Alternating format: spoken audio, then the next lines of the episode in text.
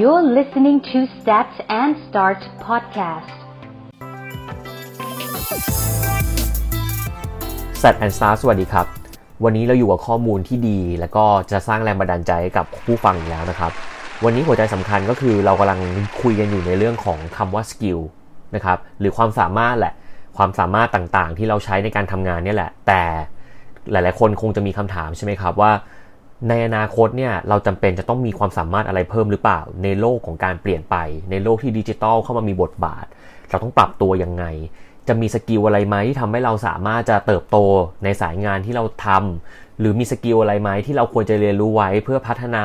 และทำให้ธุรกิจของบริษัทของที่บ้านเรา หรือของธุรกิจของเราเอง เติบโตได้มากขึ้น วันนี้ผมมีสถิติ ที่มาจาก LinkedIn นะครับ LinkedIn ก็เป็นเว็บไซต์สำหรับหางาน แล้วก็เป็นเว็บไซต์ที่มีความรู้เกี่ยวกับเรื่องของ human resource ต่างๆเนี่ยค่อนข้างชัดเจนเลย แล้วก็มีข้อมูลเก็บมาจากทั่วโลกนะครับ ตรงนี้น่าสนใจคือเขาระบุไว้ว่า skill ที่ทุกบริษัทจะต้องการในปี 2020 มีอะไรบ้าง แต่ผมกลับมองว่าข้อมูลชุดนี้มันไม่ได้ระบุแค่ปี 2020 หรอกครับ จริง ๆ มันกำลัง imply ถึงปีข้างหน้าข้างหน้าด้วยแหละ เพราะ skill set เหล่านี้มันจะเป็น skill set ใหม่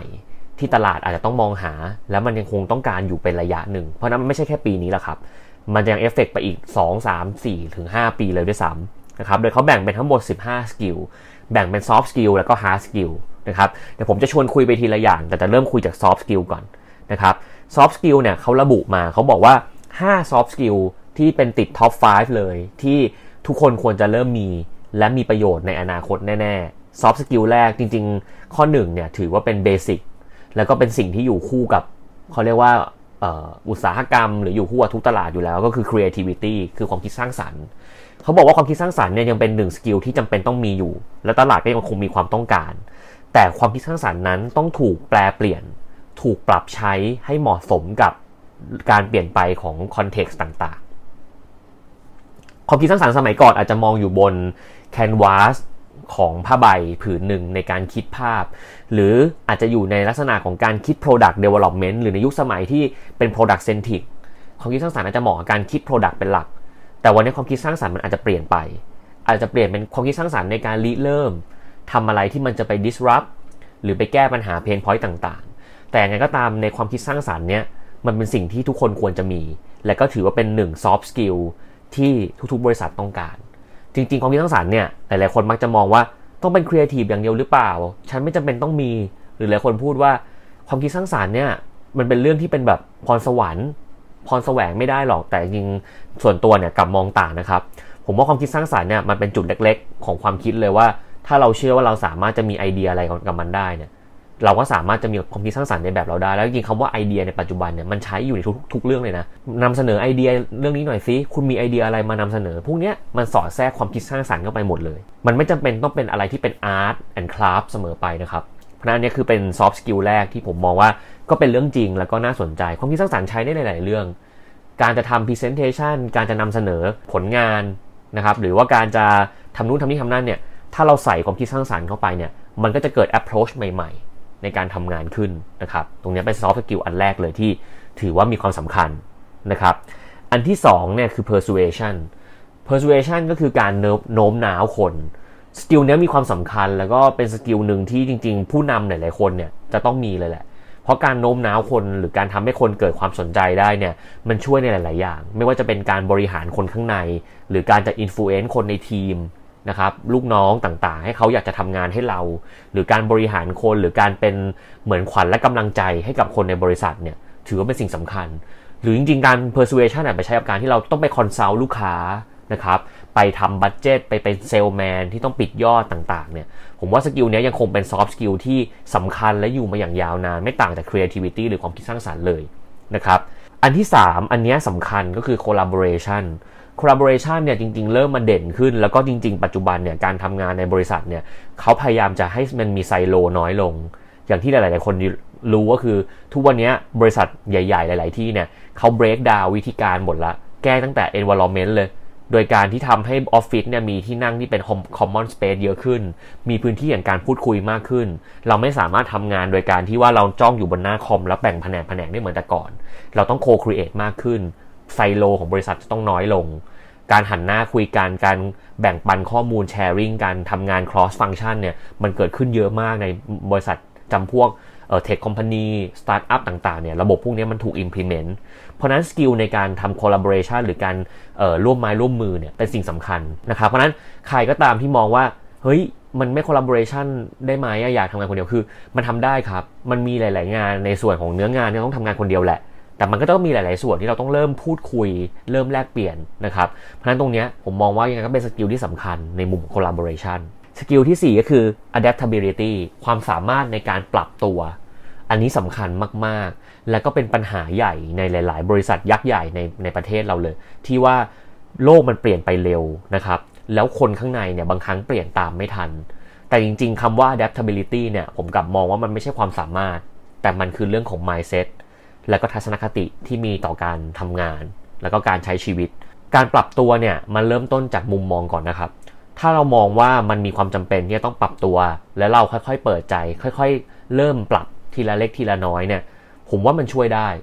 มันคงไม่ใช่การปรับการปรับตัวเนี่ยโดยความหมายมันไม่ใช่คำว่า change ที่ต้องเปลี่ยนทันทีจากหน้ามือเป็นหลังมือ แต่มันคือการค่อยๆ ปรับทีละนิดทีละน้อย ค่อยๆ จูนค่อยๆ ลอง และคนที่มีความสามารถในการปรับตัวได้เร็ว กับสิ่งใหม่ ๆ ที่มันเข้ามาเนี่ยก็จะถือว่าคนคนนั้นมี skill หรือมี soft skill ที่น่าสนใจ และเป็นที่ต้องการของตลาด ซึ่งอันนี้ก็เป็นอีกอันที่ผมค่อนข้างเห็นด้วยเลย ปัจจุบันเวลาเราสัมภาษณ์น้องๆ หรือสัมภาษณ์ทีมงานเข้ามาเนี่ย หัวใจสำคัญคือเราต้องเป็นน้ำครึ่งแก้วอย่างที่หลาย ๆ คนเคยพูด แล้วก็ต้องเปิดรับสิ่งใหม่ ๆ ตลอดเวลา เพราะเราไม่มีวันรู้เลยว่าพรุ่งนี้มันจะมีระบบอะไรใหม่ๆไหมที่มันถูก implement เข้ามา หรือบางอย่างที่เคยใช้มาตลอดมันเก่าไปแล้ว ต้องลองสิ่งใหม่ แล้วทุกครั้งพอมันมีสิ่งใหม่ มันมักจะเป็นอะไรที่ที่ยากและอึดอัดเสมอ ในการที่ต้องเปลี่ยน มนุษย์เราเคยชินกับการทำงานนะครับแต่การที่เรามี adaptability mindset หรือ skill เนี่ย มันทำให้เราสามารถที่จะเรียนรู้ได้ไวทำงานได้ว่องไวและ flexible สามารถจะเรียนรู้แล้วก็ช่วยเหลือคนได้มากขึ้นทำงานได้มีประสิทธิภาพมากขึ้น ตอบโจทย์ต่อสถานการณ์ที่มีการเปลี่ยนแปลงได้เยอะขึ้น ตรงเนี้ยทำให้เห็นว่า เออ มันก็ดูมีความสำคัญจริง ๆ นะ ในโลกสมัยใหม่ที่มันมีความเร็วมันมีอะไรเกิดขึ้นนะครับ อันสุดท้ายอันนี้น่าสนใจคือ 4 ข้อแรกเนี่ยที่ผมพูดมาไม่ว่าจะเป็นความคิดสร้างสารรค์นะครับ การโน้มน้าวผู้คนนะครับการร่วมไม้ร่วมมือ แล้วก็ความสามารถในการปรับเปลี่ยนตัวเองเนี่ยผมกลับมาสะดุดอยู่ตรงข้อที่ 5 นิดหนึ่งเพราะเขาใช้คำว่า emotional intelligence ผมก็เฮ้ยมันคืออะไรวะ ความฉลาดทางด้านอารมณ์ มันคืออะไรมันมันเป็นอะไรเราไม่ค่อยได้ยิน นะครับก็เลยไปทำการศึกษาข้อมูลมากขึ้น จนไปเจอข้อมูลจากทาง The Standard เนี่ยเคยระบุเรื่องของ emotional intelligence ไว้ว่ามันเป็นความเป็นเป็นความสามารถที่สำคัญมากๆ ในผู้นำในศตวรรษที่ 21 เนี่ยจะต้องให้ความสำคัญนะครับ ซึ่งตรงเนี้ยมันมีหนังสือเล่มหนึ่งที่ชื่อว่า on emotional intelligence ของ Harvard Business Review นะครับเขาจะพูดถึงความฉลาดทางด้านอารมณ์ไว้ว่า ทุกคนเนี่ยจะต้องต้องปรับเปลี่ยนตัวเอง และเริ่ม เข้าใจคอมโพเนนต์หรือองค์ประกอบต่างๆ ของ emotional intelligence เพื่อทำให้เราอะสามารถจะมีความฉลาดในด้านนี้ได้ ซึ่งเขาระบุไว้ว่านะครับความฉลาดทางด้านอารมณ์เนี่ยแบ่งออกมาเป็นทั้งหมด 5 element ด้วยกันนะครับ element แรกเขาเรียกว่า self awareness หรือการตระหนักรู้ในตัวเองนะครับเขาบอกว่าผู้นำที่ดีเนี่ยควรจะเข้าใจจุดแข็งจุดอ่อน คุณค่า passion และเรื่องอื่นของตัวเองได้เป็นอย่างดี ถ้าเราไม่เข้าใจตัวเราเองแล้วเราไม่รู้ว่าเราเป็นคนยังไงเนี่ย เราจะไม่สามารถควบคุมตัวเราได้ เพราะนั้น self awareness เนี่ยผมว่าน่าจะเป็นสิ่งที่ทุกคนควรมี เราควรจะรู้ข้อดีข้อเสียของเรา เราควรจะรู้ว่า passion ของเราคืออะไร เพื่อทำให้เราสามารถจะทำงานได้อย่างมี motivation หรืออะไรก็แล้วแต่ตรงนี้สำคัญนะครับ แล้วก็เป็นสิ่งที่ผมมองว่าเออก็เป็น element ที่ดี ข้อที่2นะครับก็คือ self regulation หรือความสามารถในการควบคุมตัวเอง อันนี้เป็นสิ่งที่สำคัญแล้วเราเชื่อเถอะ ถ้าใครทำงานประจำเนี่ยจะรู้สึกเลยว่า เราจะเจอหลาย ๆ คนที่ไม่ค่อยมีข้อนี้หรือมีแล้วยังไม่ดีพอ คือการควบคุมอารมณ์ คิดก่อนพูด คิดก่อนทำเป็นคุณสมบัติที่ดีนะครับ เพราะตรงเนี้ยถ้าเกิดเราไม่สามารถทำได้เนี่ยบางครั้งเราจะไม่สามารถที่จะควบคุมอารมณ์ในการทำงาน หรือทำให้บรรยากาศในการทำงานเนี่ยไม่ดี เราต้องใจเย็นและเป็นผู้รับฟังได้มากขึ้น ซึ่งจริงอะส่วนตัวเองก็เชื่อว่าคนที่เก่งเนี่ยจะเป็นคนที่ฟังก่อน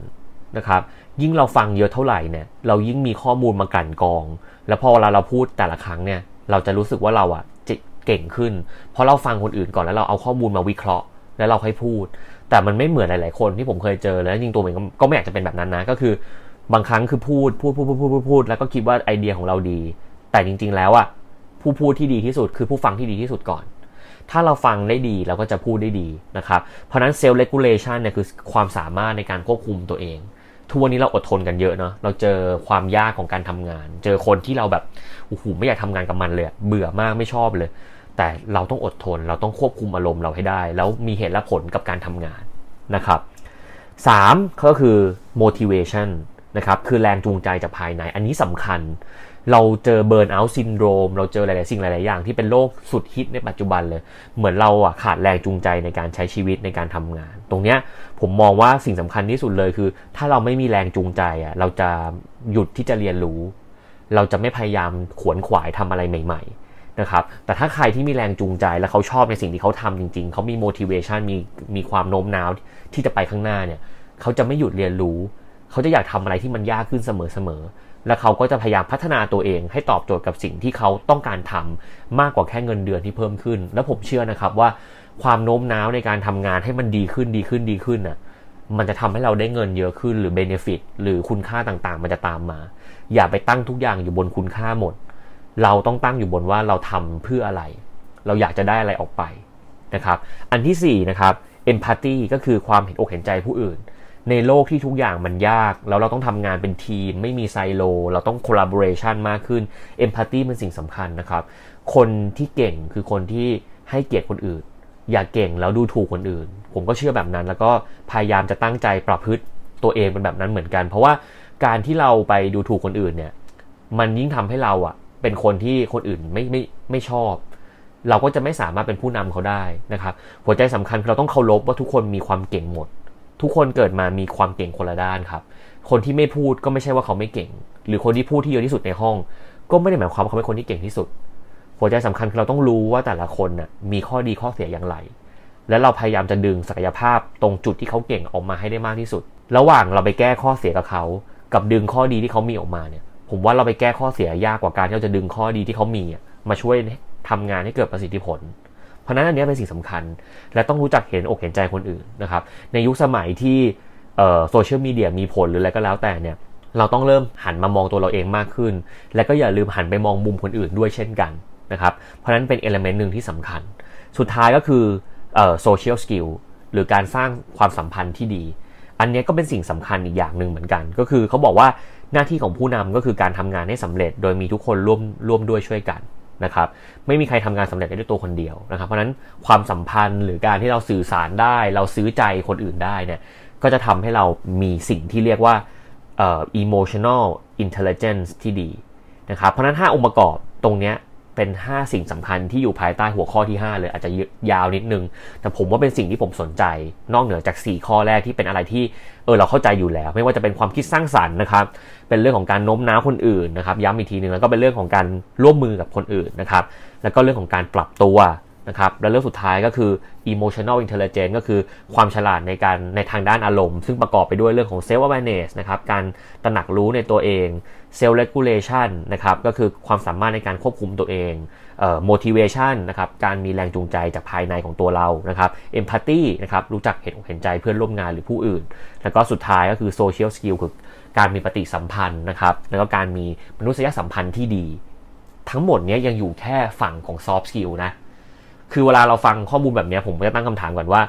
มันมีข้อไหนที่เรายังขาด เป็นสกิลที่เรายังไม่ได้เจ๋งพอ แล้วเราก็ค่อยๆเติมค่อยๆปรับนะครับ เรามาดูฝั่ง hard skill บ้างว่า แล้วถ้า hard skill ล่ะเขามีทั้งหมด 10 หัวข้อที่ตลาดต้องการนะครับ หัวข้อแรกก็คือคนที่มีความสามารถในการทำพวกเรื่องบล็อกเชนเออเพราะนี่คำว่าบล็อกเชนเนี่ยผมเชื่อว่า หลายๆคนน่ะน่าจะเคยได้ยินบ้างแล้วแหละ เพราะว่ามันก็เริ่มเข้ามามีบทบาท เริ่มมีสื่อ เริ่มมี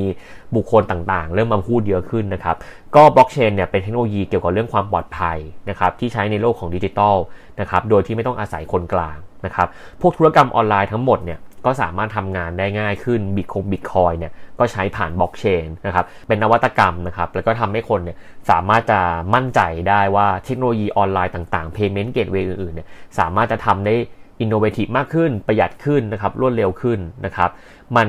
เราเรียกได้ว่ามันคือแบบ transfer of trust in the in the truthless world มันเป็นความมั่นใจในช่วงยุคในโลกที่มันเอ่อค่อนข้างน่าเชื่อถือได้ลำบากเพราะเป็นโลกออนไลน์ มันไม่เหมือนแต่ก่อนที่เรายื่นเงินให้เขาแล้วเขารับเงินเราเห็นต่อหน้านะครับเพราะนั้นบล็อกเชนเนี่ยใครที่มีความสามารถในการทำเนี่ยก็จะมีความต้องการในตลาดที่เยอะนะครับ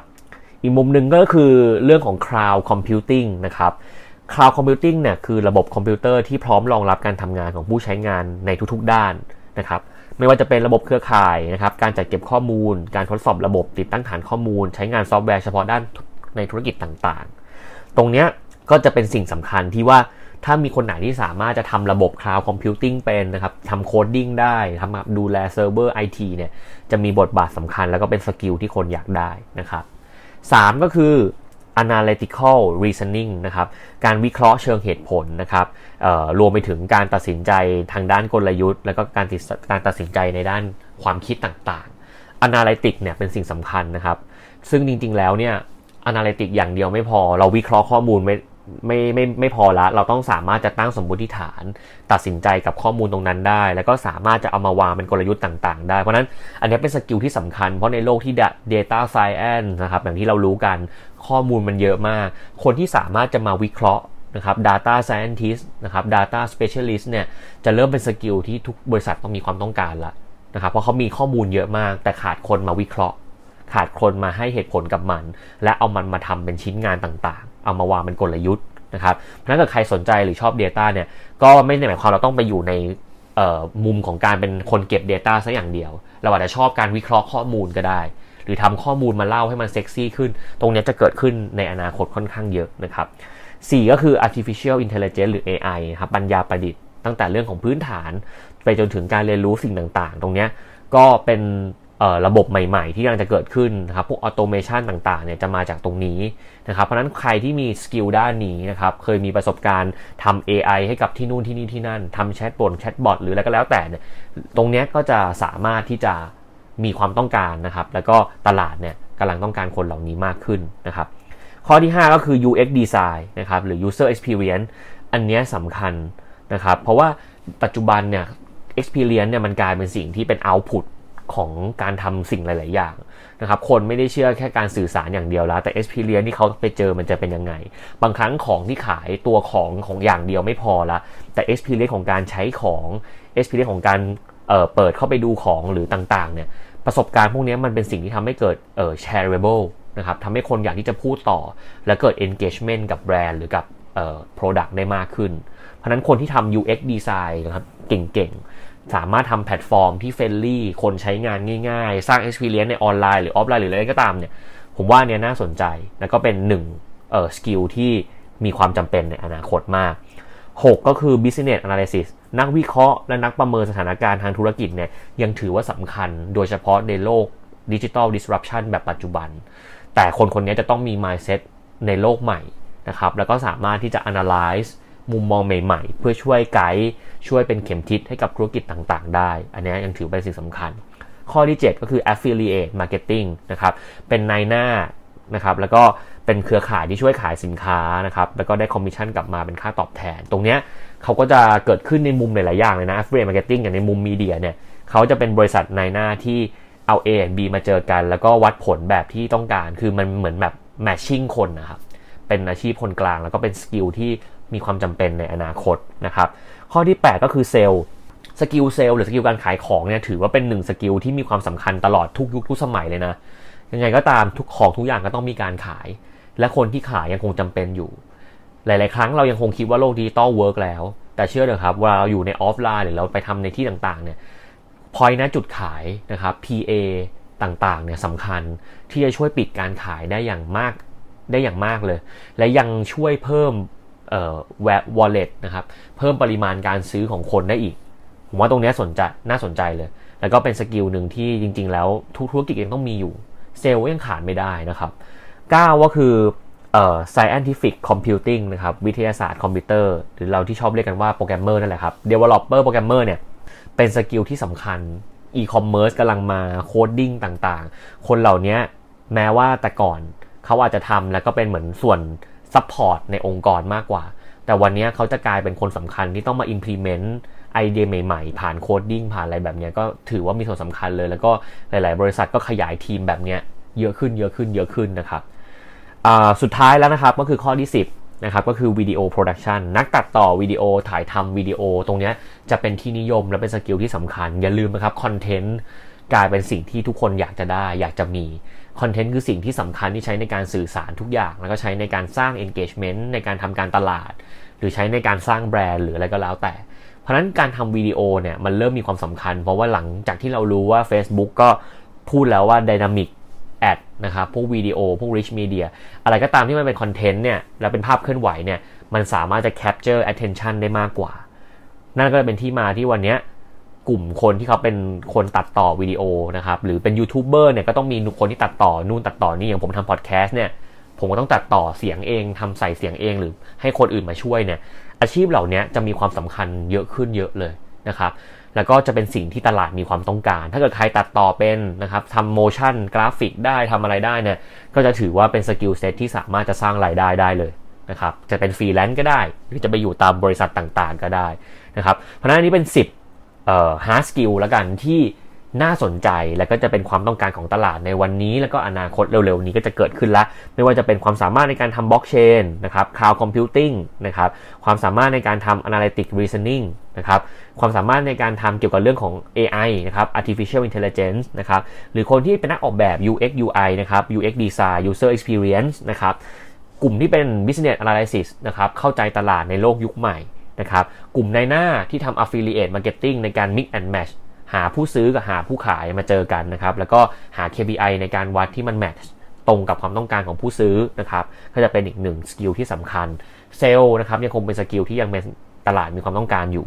Scientific Computing นะครับ พวก Developing Software ต่างๆ นะครับเอ่อ IT Developer Programmer ยังคงมีความสำคัญมากในตลาด แล้วก็มีความต้องการที่สูงนะครับ แล้วข้อสุดท้ายก็คือ video production นักตัดต่อทำคอนเทนต์ต่างๆ เหล่านี้นะครับ